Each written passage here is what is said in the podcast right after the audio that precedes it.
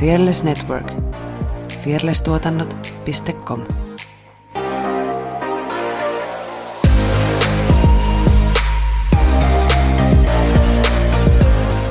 Annyeonghaseyo. Joo, tosi hyvä.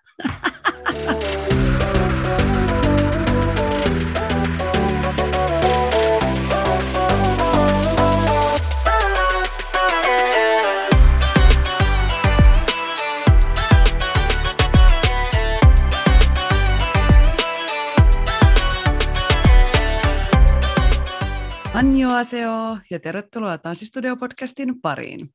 Tuolla ruutuni toisella puolella istuu Saara Sorsa. Ja minun ruutuni toisella puolella Effiina Jalonen. Me ollaan tanssijoita, tanssin harrastajia ja tanssi on iso osa meidän elämää. Tässä podcastissa me keskustellaan tanssista, tanssikulttuurista sekä tanssisalien ulkopuolella tapahtuvista tanssiin liittyvistä ilmiöistä. Ja käyppäs klikkailemassa kaikissa kanavissa seuraa ja tykkää ja rakasta nappuloita, niin saat 3 pähkinää, paitsi jos olet allerginen, sit saat vihreät kuulia. Kiitos. Onpas mulla tänään tämmönen, hei. On muuten. 0700 123 123. Tietää. Numeron. Niin kuin todella siis näköjään painuksissa, vaikka mielestäni olen kyllä ihan terve. Ehkä se on vaan aamuääni. Mm. Kello on kuitenkin vasta 10. Niinpä. Mm. So niinpä. Early. Ja oli jotenkin niinpä vaikea herätä. What's up, girl? Sä olit vähän gigillä. Mä olin vähän gigillä. Joo, vähän gigillä. Nyt iskee kyllä kunnolla. Tai siis eilen iski oikeastaan sellainen, joka on oikeasti ihan termi. Eli post-concert depression. Joka tarkoittaa siis ihan sanojen kuvailemaa masennusta konsertin jälkeen.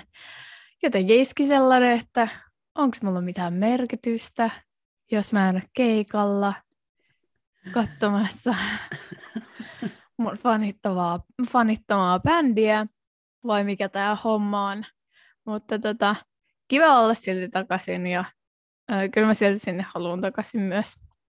Mutta kyllä mä tuun näkemään ne vielä uudestaankin. Ei tästä niinku, tää on vasta alussa tää matka. Joo. Eli te olitte Lontoossa katsoa ATEEZiä. Kyllä, juurikin näin. ATEEZ on siis tämän päivän teeman mukaisesti K-pop-bändi. Ja ihan tarkoituksella nauhoitetaan vasta jälkeenpäin tätä K-pop-jaksoa, niin mä pystyn sitten tuomaan oikeasti sitä kokemusta sieltä keikalta tähän tätä jaksoa varten. Mut joo. Ihan siis, varmaan puhutaan siitä keikasta vielä myöhemminkin, mutta ihan super hieno keikka. Aivan siis, olin elossa. Ja oikeasti, se on, niin. En osaa laittaa sitä sanoiksi, että kuin siistiä se oli. Ja sit kun on kuitenkin, eihän mä ole fanittanut sitä kuin muutaman hassun kuukauden.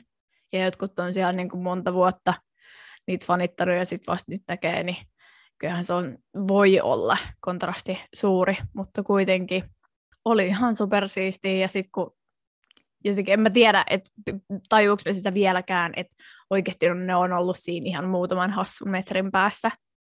Ja sitten mun ehkä täytyy myöhemmin kertoa myös sellainen, no en mä tiedä, onko se nolostori, mutta vähän nolo. Miksi myöhemmin? Miksi? Haluatko sen nyt? Mä haluan nyt. Sä haluat sen nyt. Kaiken. Joo. Siis kokonaisuudessaan se oikeasti koko reissu oli niinku Koreaa. Et me syötiin korealaista safkaa, me juotiin sochua, me käytiin katsoa K-pop-bändiä ja se oli niinku, se ei ollut Lontoota nähdykään tää meidän reissu. Mutta meillä kävi ihan käsittämättömän siisti tuuri. Meidän hotelli oli todella lähellä heidän hotelliaan. Niin kuin ATEEZin vai? Kyllä. Me tajuttiin se siitä, kun me käveltiin oltiin siis lähtöpäivänä, siis keikka oli ollut edellisenä päivänä. Me siis tosiaan saavuttiin Lontooseen lauantaina, keikka oli sunnuntaina ja lähdettiin maanantaina. Niin. Oltiin niin kuin, ei matkalla lentokentälle, mutta oltiin etsimässä ravintolaa, että missä me syödään ennen kuin me mennään kentälle, koska sitten kuitenkin kestää muutama tunni ennen kuin saa oikeasti kunnon ruokaa ja näin. Kävellään tietä pitkin, tullaan erään suuren hotelliketjun. Mennään siis hotelliketjun ohi. Siinä on valtava dösä. Ja sitten sellaisia mustia takseja. Ja me mietitään, että voiko tämä oikeasti olla? Voiko meillä olla näin suuri tuuri? Että me ollaan nyt tässä. Ja siinä sitten totta kai me pysähdytään ja vähän pälyillään ympärillämme, että mitä. Ja siinä hotellissa sattuu olemaan ravintola. Ja me tarvittiin ravintolaa. Totta kai hotellien ravintolat on vähän kalliimpia kuin ihan perusravintolat, mutta se ei sitten ollut oikeasti paha.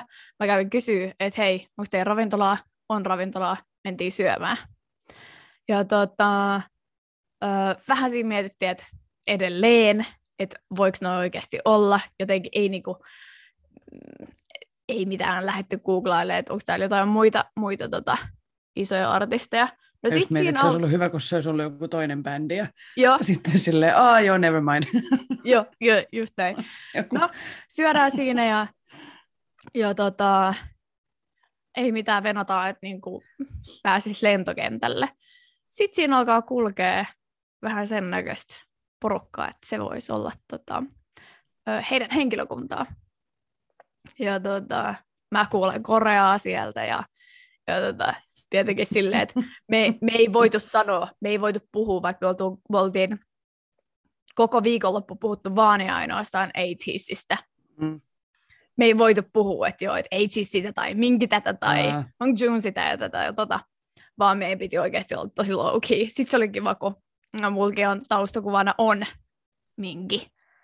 Niin mä olin silleen, että en mä voi katsoa mun puhelinta, että jos joku, koska kyllähän nyt henkilökunta siellä hotellilla tietää, että siellä on joku iso bändi siellä hotellilla, niin mä olin silleen, että ei apua, ja sitten mä jotenkin menin sekaisin, että mä yritin katsoa puhelinta, tai sitten jos joku tarjoilija menee ohi, niin mä olin silleen, että ei, että kukaan ei saa nähdä, että jotenkin ei halunnut olla se stalkeri, vaikka tää oli ihan täysin sattuma. No, sitten itse asiassa silmällä, kun mä kävin vessassa, niin mimmit oli jotenkin silleen, mikä se sanoo? Että no silleen, tosta olisi mennä yksi niistä ohi. Että sillä oli siis maski ihan niinku, ihan silmiin asti ja sit pipo tohon niinku kulmien alle. Ja sitten ne sanoi, että joo, että niinku mustaa hiusta näkyi sieltä pipon alta, ja sitten me alettiin kelaa. En ole stalkkereita, mutta... Joo, että kenellä mustat hiukset. Mutta mitä luultavimmin hän oli sen niminen henkilö kuin Wooyoung tai Jongho, mutta se ei ollut kenenkään meidän bias, eikä bias wrecker, niin all kaikki all good. Tai että kun mä tämän skippasin ihan täysin, niin ihan ok. No, syötiin hyvät safkat siinä, oli muuten ihan törkeä hyvää pastaa. Vastan ystävänä, niin tilattiin Uberi, tuli aika lähteä. Jossain vaiheessa oli vähän, siis meillä oli sekä yhten iltana että siinä lähtöpäivänä oli vähän niin vaikeampi saada Uberiä. Mä en tiedä, mistä se johtui. Ehkä se oli siis yhtenä iltana me kelattiin sitä, että johtuiko se siitä, että me oltiin jotenkin huonossa paikassa vai...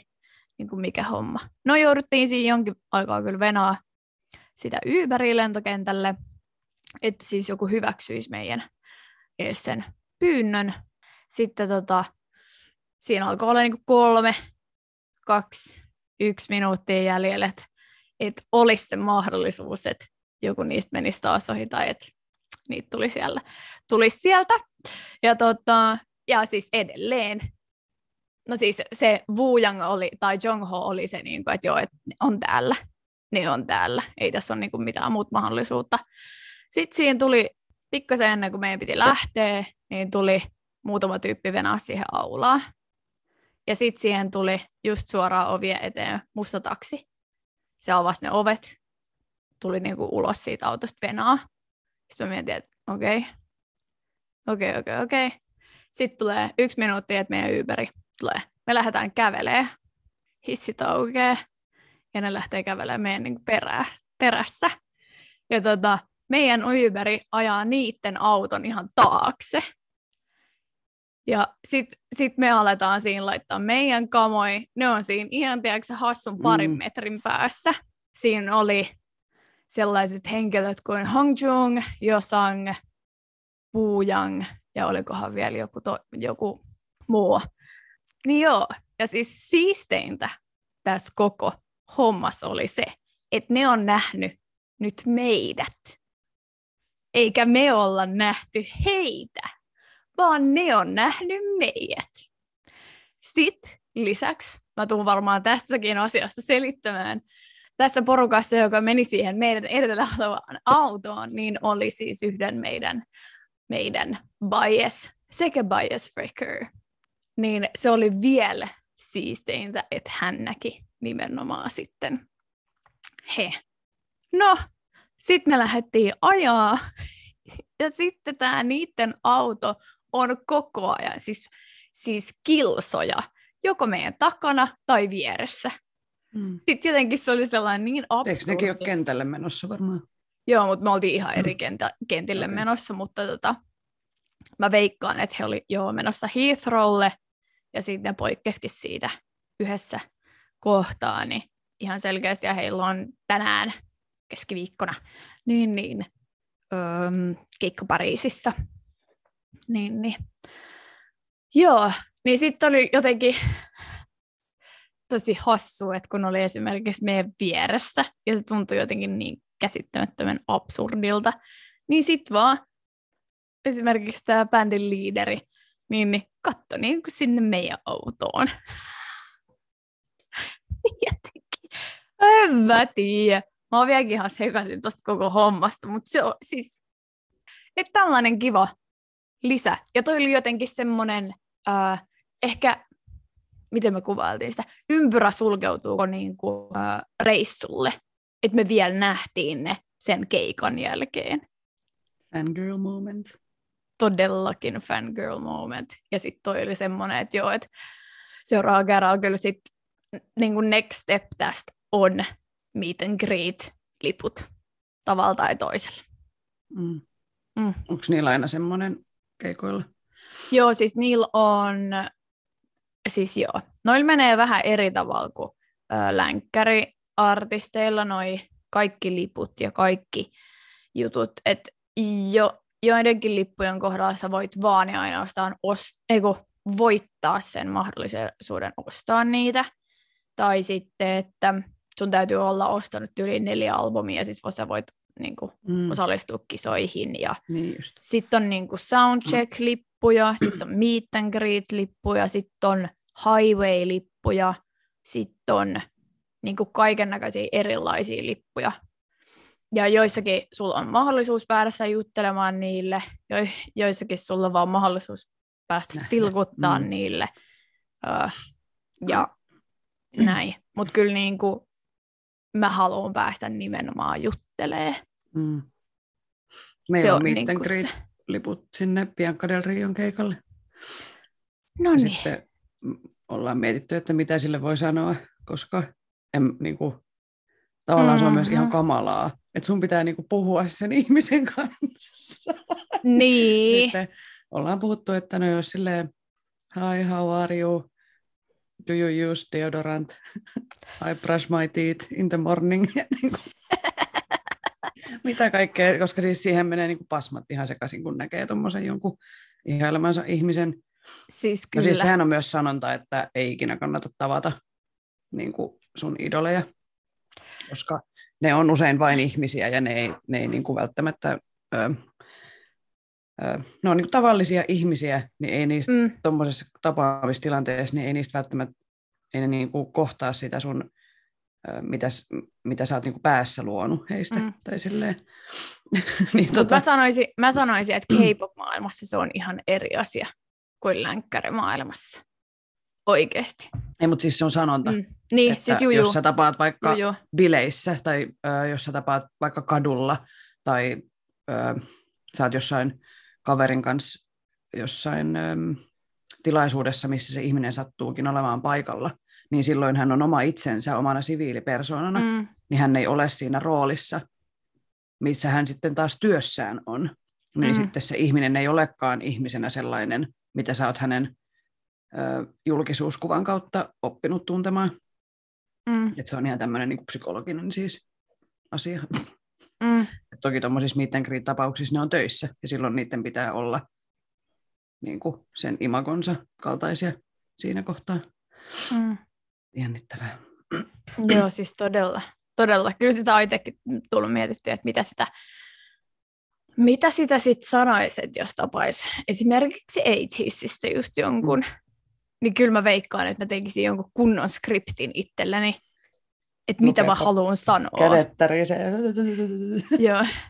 Joo, niin kuin mielessäni, ja sitten harjoittelen sen, että mitä mä haluan sanoa. Tai sitten vaan hymyilee ja tuijottaa. Joo, siis mä veikkaan, että mulla olisi vaan silleen, okei. Joo, kiva.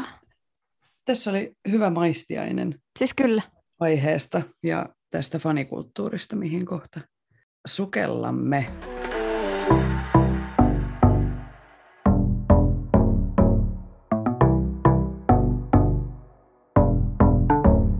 Mennäänkö sitten aiheeseen? Tämä oli tämmöinen hyvä lämmittely. Tämä oli hyvä lämmittely, joo. Tänään me puhutaan siis K-popista ja mulla on 15 sivua muistiinpanoja, niin ehkä me jaetaan tämä saman tien kahteen jaksoon, koska joo, tästä tulee muuten niin, joku 4 tunnin jakso ja se ei välttämättä ole sitten kauhean mieluista teille kuuntelijoille.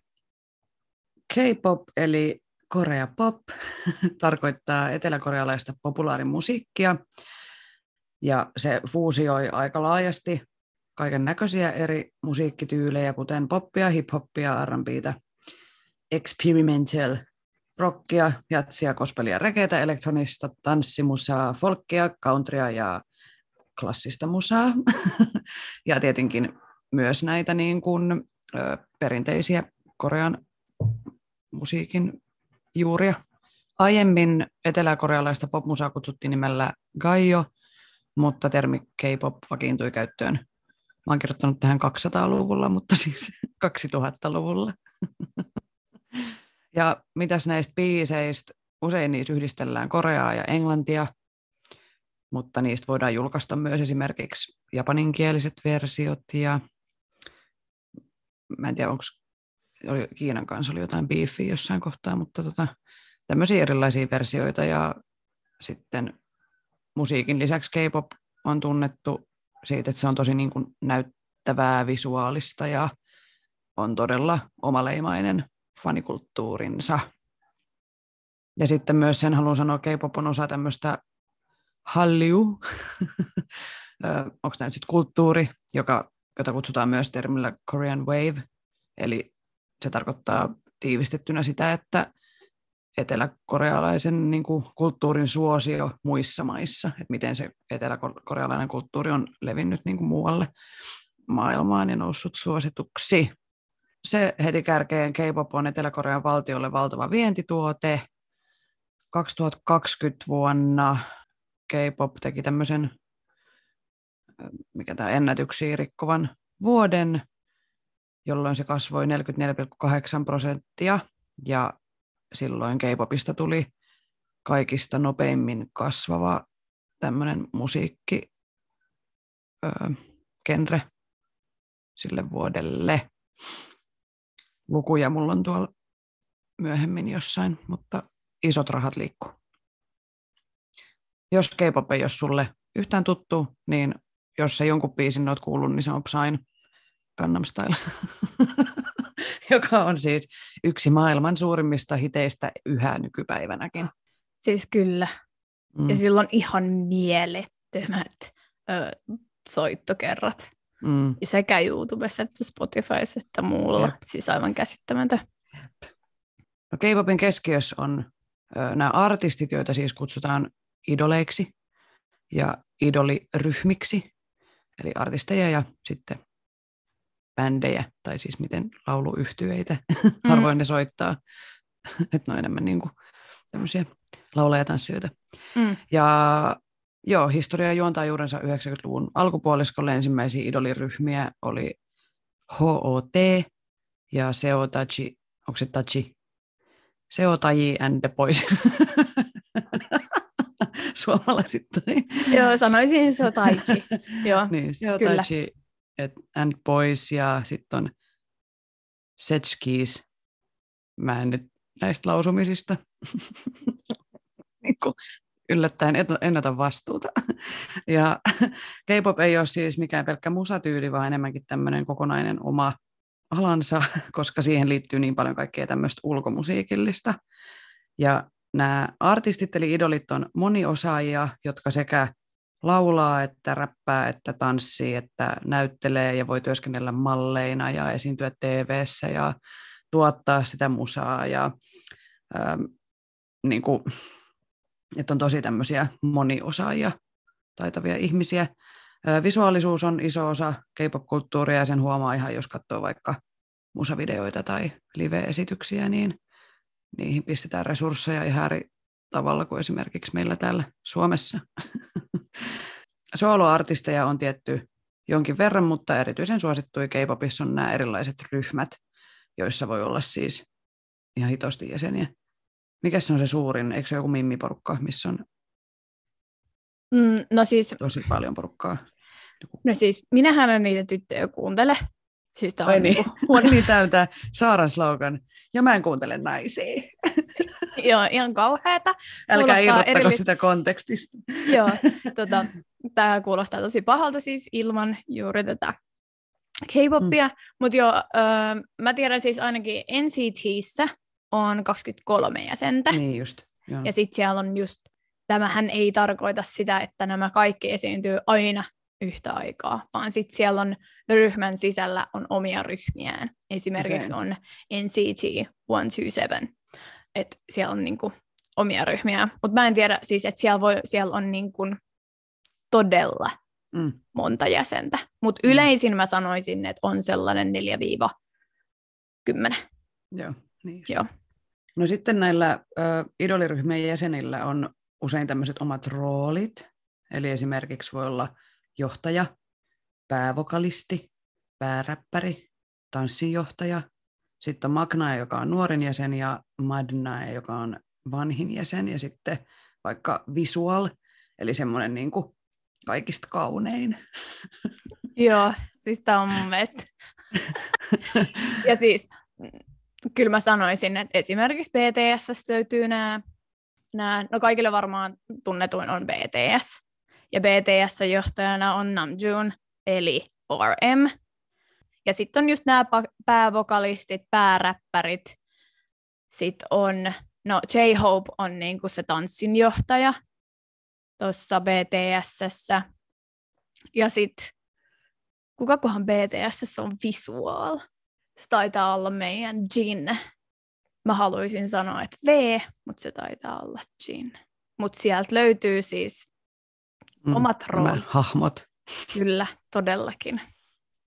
Sitten K-pop-artisteille ja ryhmille on tavanomaista, että he tekevät tämmöisiä paluita, comebackkejä, vaikka he ei olisi niin kuin ns. Lopettanutkaan.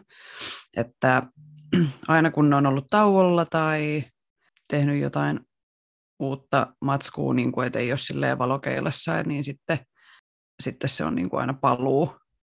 Onko mä ymmärtänyt oikein? No melkein. Niiden ei edes tarvitse olla ollut tauolle. Et se on vaan, kun tulee uusi levy, albumi. Uusi konsepti. Joo. Tai teemallinen ulkoasu, että ne vaikka vaihtaa vähän tyyliin, niin se on niin kuin comeback. No se liittyy siihen just uuden albumin, tai siis levyn julkaisemiseen, että silloin just muuttui.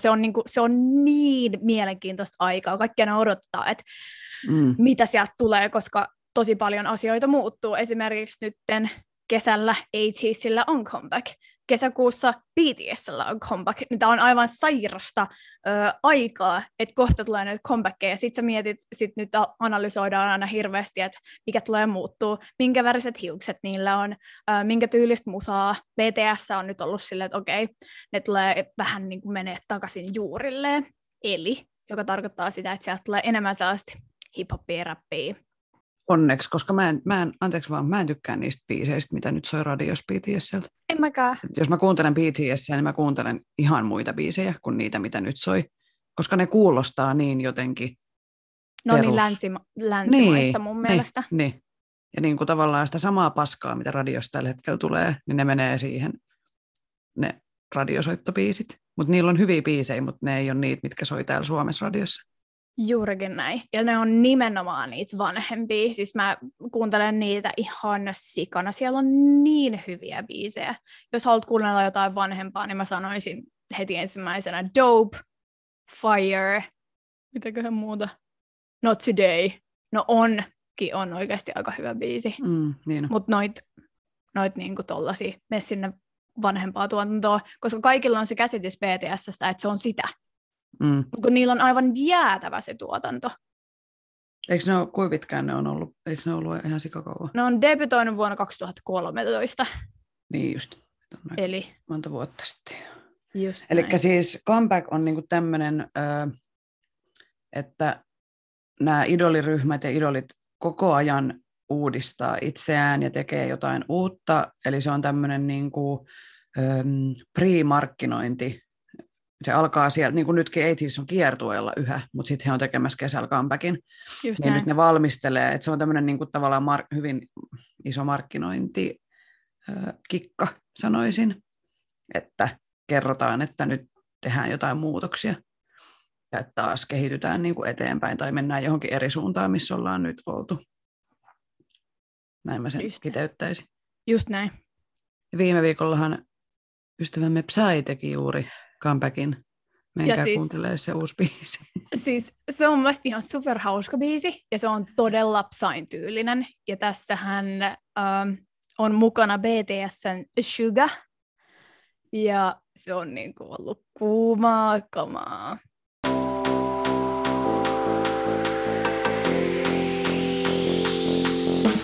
Mitä olet aina halunnut tietää maailmasta? Kauneudesta? Kulttuurista tai kenties teknologiasta. Puhutaan podcastissa luova multitaskaaja Effiina Jalonen sekä Banimama Saara Sorsa etsivät vastauksia eri aihealueisiin yhdessä kiinnostavien vieraiden kanssa, aina yksi tuotantokausi kerrallaan. Ensimmäisellä tuotantokaudella syvennymme kauneuteen liittyviin teemoihin ja jaksot ovat kuunneltavissa Spotifyssa, Googlen ja Applen podcasteissa sekä katsottavissa YouTubessa kanavalla Puhutaan podcast. Osallistu keskusteluun somessa ja lähetä meille viestejä Instagramissa @puhutaanpodcast. Puhutaan podcastia julkaisee Fearless Productions.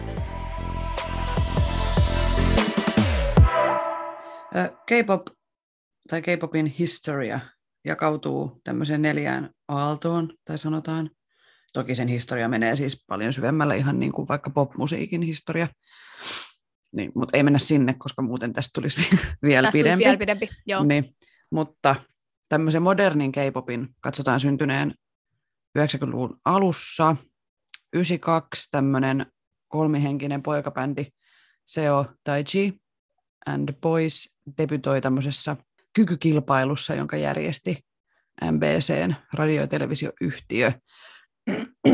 Katoiko sitten, onko sä nähnyt tämän esityksen? Joo, on. Niin mulla tuli mieleen siis, niin kuin, mitä siihen aikaan nyt siis Backstreet Boys ja Spice Girls ja... Siis todella vahvasti. niin, ihan tämmöiset siis ysärivibat, että lauletaan ja tanssitaan, mutta he ei voittanut tässä, tuomaristo ei tykännyt heistä, mutta sitten taas suuri yleisö tykkäsi. Eli he yhdisti tässä esityksessä silleen uudella mullistavalla tavalla räppiä ja laulua ja tanssia ja mitä kaikkea, niin kuin just vähän eri kieliä. Ja, että se oli silloin niin kuin, silleen, wow, mitä noi tekee. niin se katsotaan, että se on niin kuin ensimmäinen tämmöinen modernin K-popin esitys. No sitten ensimmäinen tämmöinen, mitä sanotaan, että tämä on niin kuin eka tämmöinen idoliryhmä, josta sitten on tullut eteläkorealaisen popmusiikin perusta, niin perustettiin 96, ja se oli SM Entertainmentin alla oleva yhtye nimeltä HOT, eli HOT, High Five of Teenagers. Ja se sai suosiota, tämä bändi sitten Etelä-Korean lisäksi myös Japanissa ja Kiinassa. Eli nämä on tämmöisiä ensimmäiset kaksi, oli siellä nyt enemmänkin sitten, mitä alkoi tulla, mutta joka tapauksessa K-popia on ihan sieltä ysäriltä asti tehty hyvin kaupallisesti ja suunnitelmallisesti, ja se on yksi tosi tärkeä K-popin piirre, mihin menemme kyllä sitten myöhemmin. Sitten 2000-luvulla alkoi K-popin tämmöinen todellinen maailmanvalloitus, eteläkorealaisia TV-ohjelmia ja tämmöisiä draama-ohjelmia, ja sitten popmusiikkia alettiin katsoa ja kuunnella myös niin kuin tosi paljon Etelä-Korean ulkopuolella. Ja sitten silloin tuli tämmöisiä ryhmiä ja artisteja, joista tuli sitten niin kuin käänteentekeviä nimiä K-popissa. Esimerkiksi BOA, mä en tiedä, onko se nyt sitten BOA vai BOA, TVXQ, huutomerkki, ja tämä poikabändi TVXQ, huutomerkki, niin, tämä niinku kiihdytti sitä idoliryhmien tämmöistä tehtailua ja levyyhtiöiden välistä kilpailua, ja silloin 2000-luvun puolivälissä niin perustettiin koko ajan uusia bändejä, ja sitten näistä tuli tämmöisiä K-popin klassikkoryhmiä, ja niille alettiin tuottaa näyttäviä musavideoita, ja missä on niin kuin paljon tanssijoita ja tosi kunnianhimoisia koreografioita, ja no ihan sieltä asti on alettu hyödyntää tehokkaasti tässä markkinoinnissa niin kuin internettiä ja sosiaalista mediaa. Silloin ei ollut vielä mitään Twitteriä, mutta YouTube oli, ja sitä kautta K-pop-artistit tai nämä idolit ja fanit löysivät toisiaan. Eli se on niin kuin ollut se toinen aalto. Nämä menee hyvin tälleen niin kuin ysäri 2000, 2010, 2020 tyyppisesti. No sitten, mulla puuttuu otsikko, mutta tästä alkaa se kolmas aalto, eli 2010-luvun taitteessa lyötiin uusi vaihde silmään. Tässä on hirveä määrä kaikkia bändejä. No yksi tämmöinen käännekohta oli kesäkuussa 2011, kun SM Entertainmentin bändit TVXQ, huutomerkki, Super Junior, Girls' Generation ja Shinee, ja sitten FX esiintyi Pariisissa 7 000 ihmiselle, mikä oli silloin iso juttu. Sitten just tämä Psyn Gangnam Style on niin kuin yksi merkkipaalu K-popin kansainvälistymisessä, ja hän edustaa just tätä kolmatta aaltoa. Ja tämä, silloin kun se julkaistiin, niin se räjähti niin kuin ympäri maailman, ja just mitä aluksi sanottiin, että se on niin kuin yksi kuunneltuimpia biisejä koko maailmassa niin kuin nykypäivänä edelleen, niin tämä Psyn suosio kuvasti niin kuin sitä, että miten vähän oikeasti ihmiset välittää vaikka laulukielestä. Miten vähän niin kuin sillä, että sä ymmärrät vaikka biisin sanat, niin miten vähän sillä on merkitystä. Jep. Ja että sä voit niin kuin luoda jotain, niin kuin, että kun se on vain tommoinen tosi koukuttava biisi, niin se vetoaa ihmisiin. Ja sitten kun Psy ei ollut mitenkään silleen plagiaatti, tai että se olisi, niin kuin, että se olisi jotenkin hyödyntänyt, miten mä nyt selittäisin se. No hän loi tavallaan ihan jotain uutta. Hän on siis todella uniikki artistina. Ja menestyi, niin kuin, niin, menestyi siinä, että hän on vaan Psy, niin se on niin kuin aika merkittävä, vaikka se onkin semmoinen kauhea renkutus, jos niin kuin miettii. Niin. Se jää niin korvamadoksi, mutta niin jää tämä siis niin. Uusi biisi. Joo. Siis todellakin jäi soimaan päähän. Jep. Ja niin mä oon siis kerran nähnyt, kun yksi mun tuttu veti Gangnam Stylein karaokessa. Ja se oli niin kuin, siis mä katsoin niitä sanoja, kun ne menee siinä. Ne oli silleen, miten ne lausutaan tai tälleen, että ei niin ollut romanized. Niin, että ei ollut Korean aakkosilla.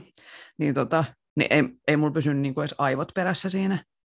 Ja se veti sen niin kuin ihan täydellisesti. Niin se oli ihan sikamakea katsoa se karaokeveto. Niin kuin.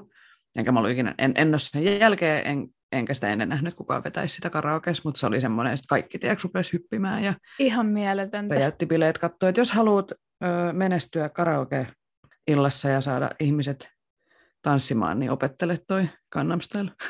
Mutta sen, mitä mä oon nyt koreaa opiskellut, niin jotenkin mun suuhun korea sopii tosi hyvin.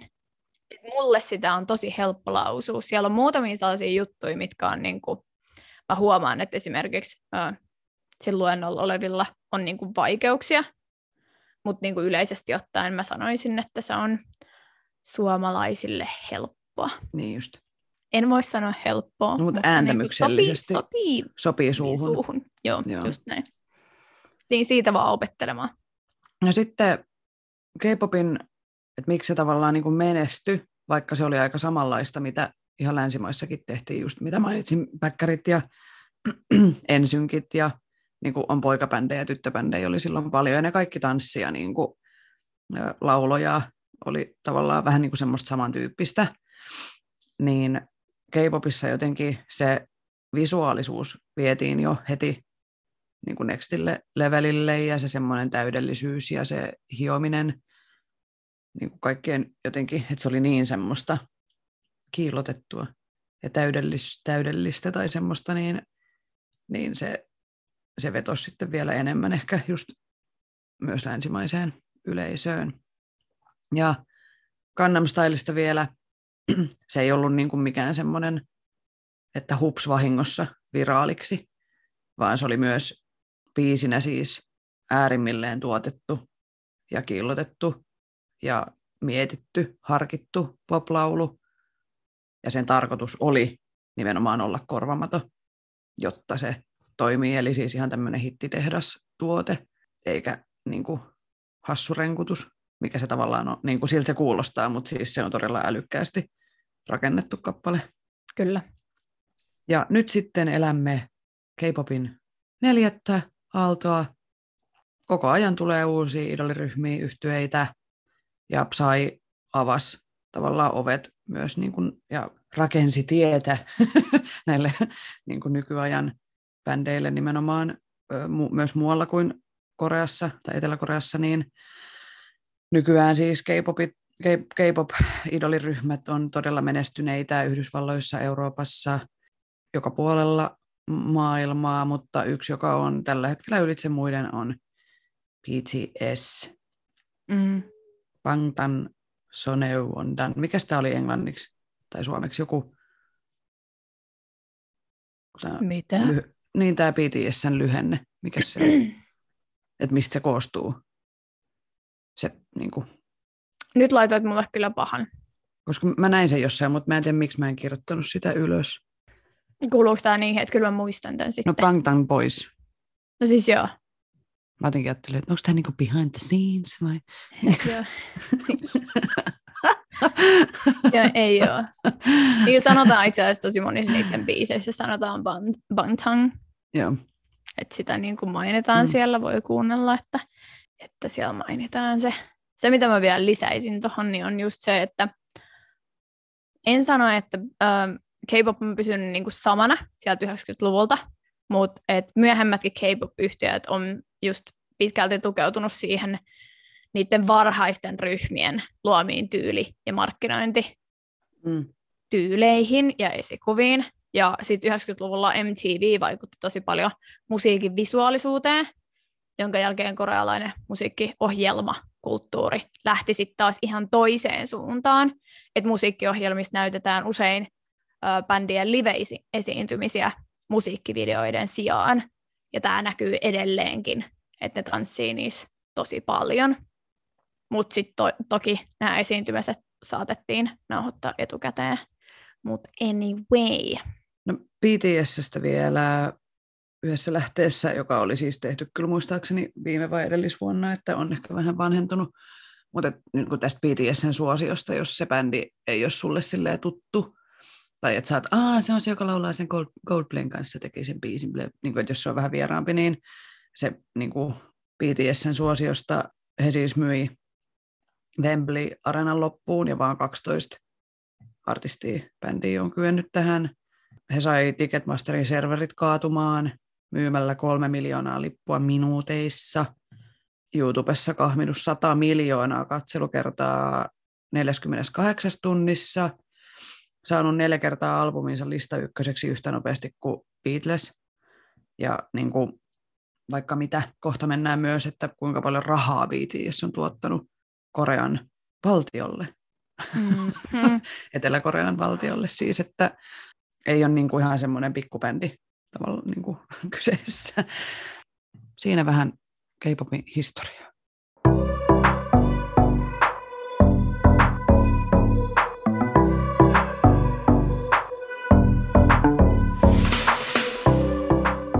Otetaanko sitten vielä vähän siitä, että miten näitä idoleja syntyy? Että otetaan vaan.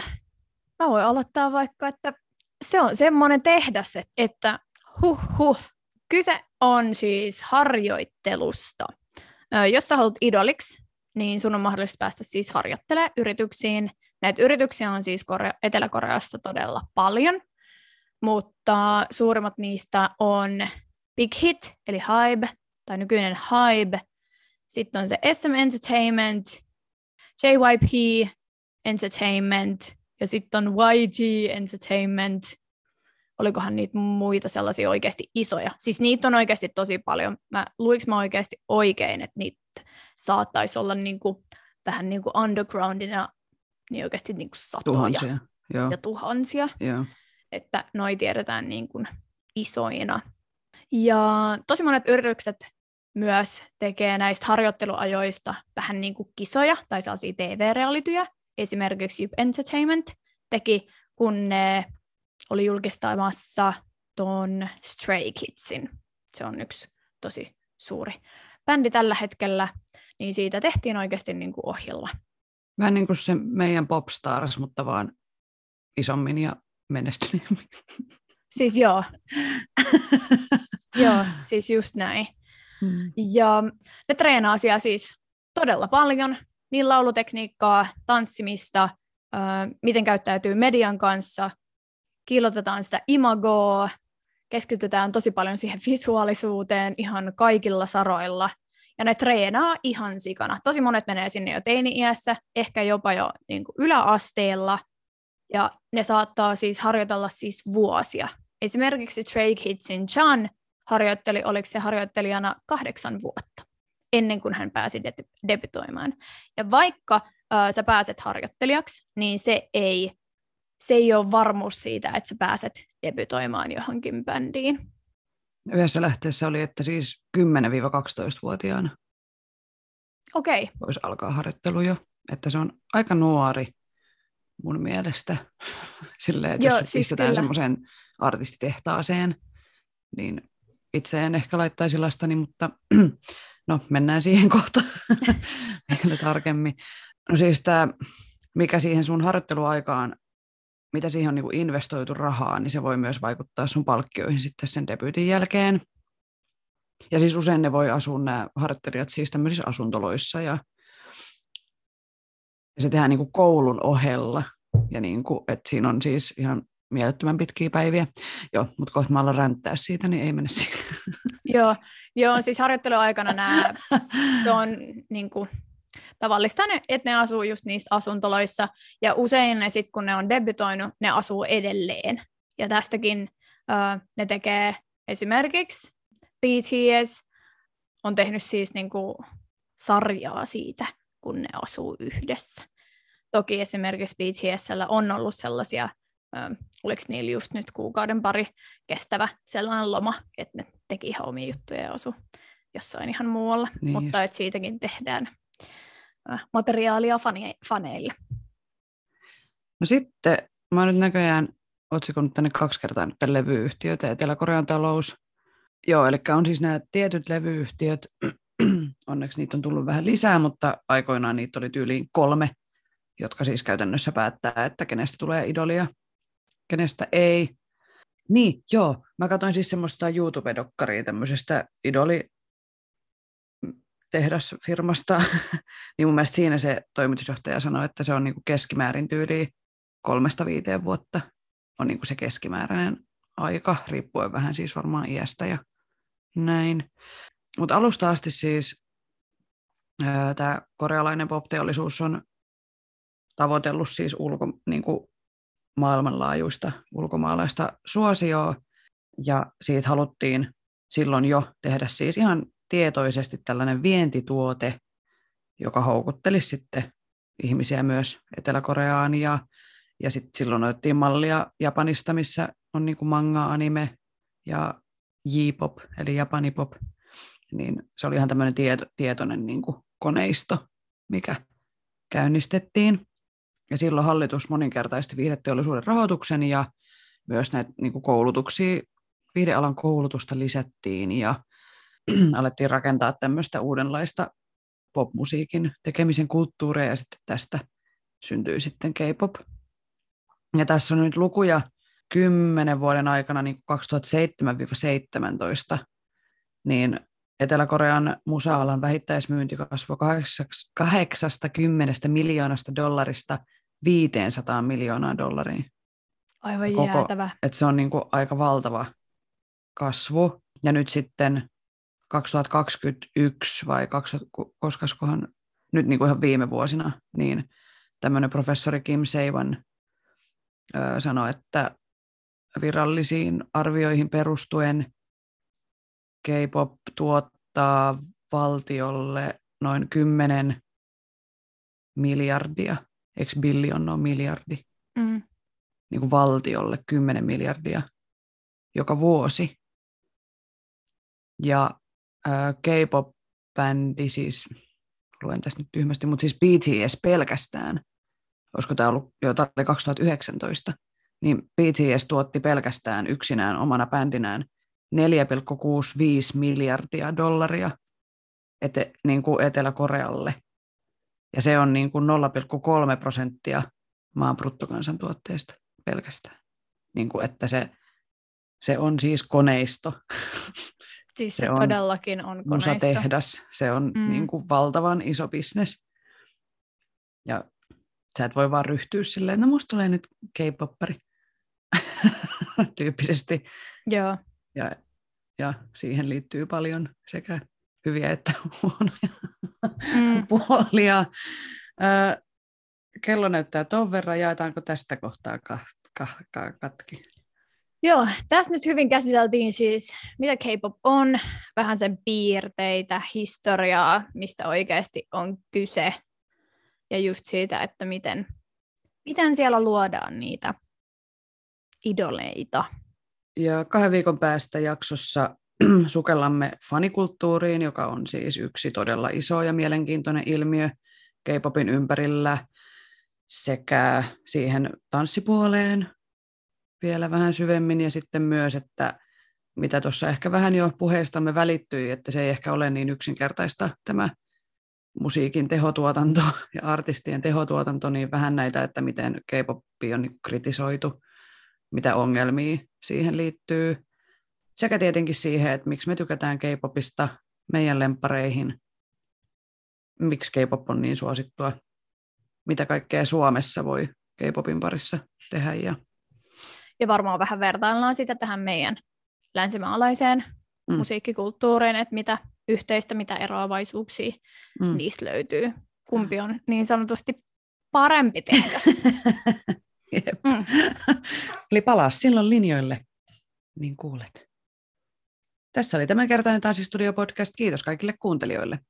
Osallistu keskusteluun lähettämällä kysymyksiä, omia tanssistooreja, kommentteja tai ideoita sähköpostitse osoitteeseen tanssistudiopodcast@gmail.com tai Instagramissa yksityisviestillä @tanssistudiopodcast.